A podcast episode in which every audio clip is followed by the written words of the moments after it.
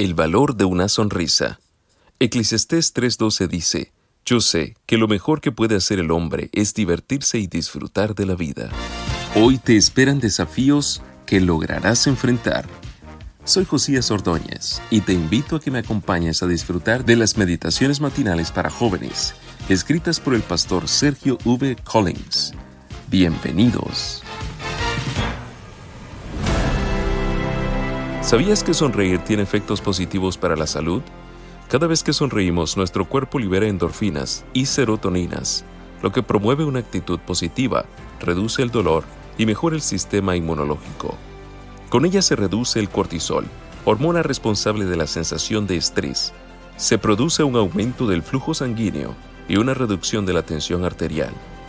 En 2010, la revista Psychological Science publicó un estudio que demostraba que sonreír prolonga la vida una media de 4 a 5 años. Los párrafos que siguen son una contribución del escritor Raúl Follerro. Abordan el concepto bíblico de la disposición a la alegría que debe tener el cristiano y que con frecuencia se manifiesta en una sonrisa que ilumina el rostro. Una sonrisa no cuesta nada, pero da mucho, enriquece a quienes la reciben, sin empobrecer a los que la dan. Se requiere solo un momento para esposarla pero su recuerdo suele durar largo tiempo. Nadie es tan rico o poderoso para no necesitarla, y nadie es tan pobre como para no poder enriquecerse con ella. Una sonrisa crea felicidad en el hogar, cultiva la buena voluntad en los negocios y es la confirmación de la amistad.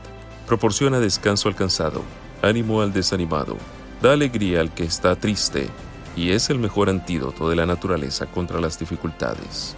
Sin embargo, no puede comprarse, obtenerse con ruegos, tomarse prestada ni robarse, porque es algo que carece de valor para todos hasta que alguien la da voluntariamente. Algunas personas están demasiado cansadas para repartir sonrisas. A ellos, tal es una de las tuyas, porque nadie necesita más una sonrisa que el que ya no tiene ninguna para dar. En tu trato con otros, procura infundirles esperanza y alegría y hacerles todo el bien que puedas.